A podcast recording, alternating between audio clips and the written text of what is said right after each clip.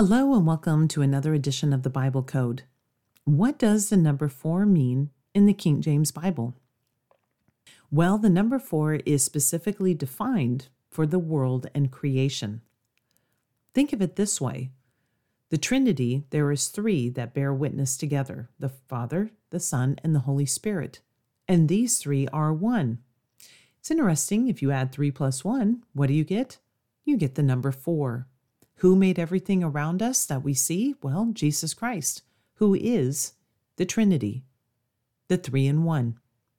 There is quite a bit of evidence in the world around us that points to the number four.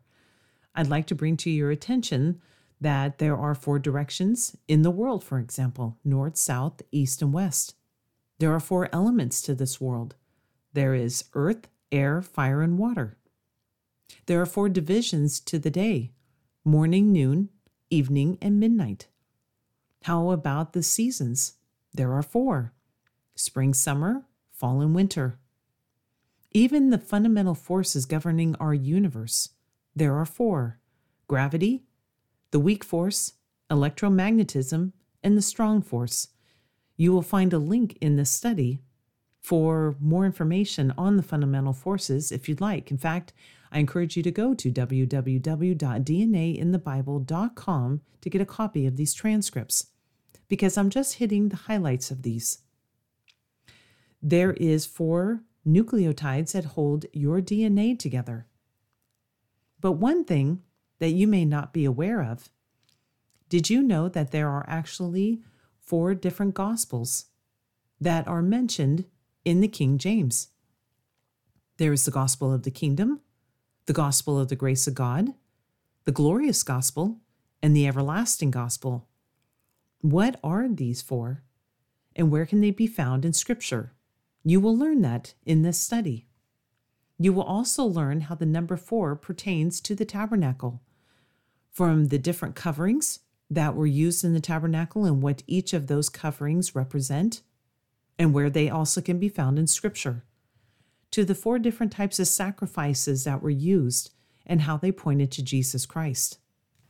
You will all also find in the study a link to a video by Chuck Missler describing the layout of the tribes and how they surround the Levites and what exactly it is pictured as.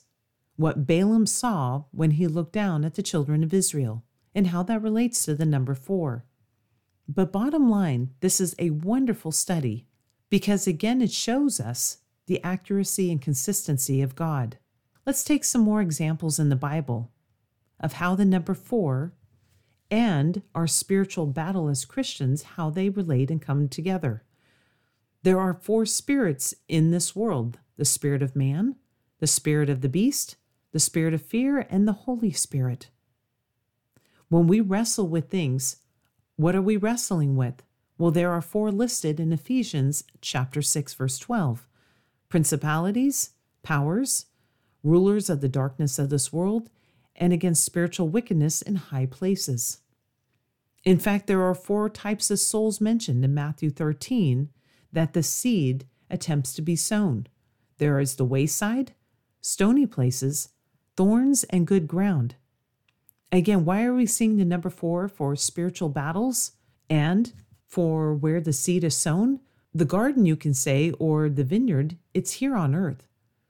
And this is where we battle. This is where we fight against the spiritual entities that come against us as Christians, because this is where the battlefield is. We no longer will be fighting once we finally get to heaven. There will be no more saving once we get to heaven. So define the number four related to warfare, creation, where the, the seed is sown, is found for the number four because it occurs here on earth. In fact, I will leave you with this one last tidbit. Again, this is just a general covering of the number four. I encourage you to go to the website for all the information. Creation, the word itself, is found in four books of the Bible. So, again, thank you for joining me in another edition of the Bible Code. Keep on studying, and I hope to see you next time.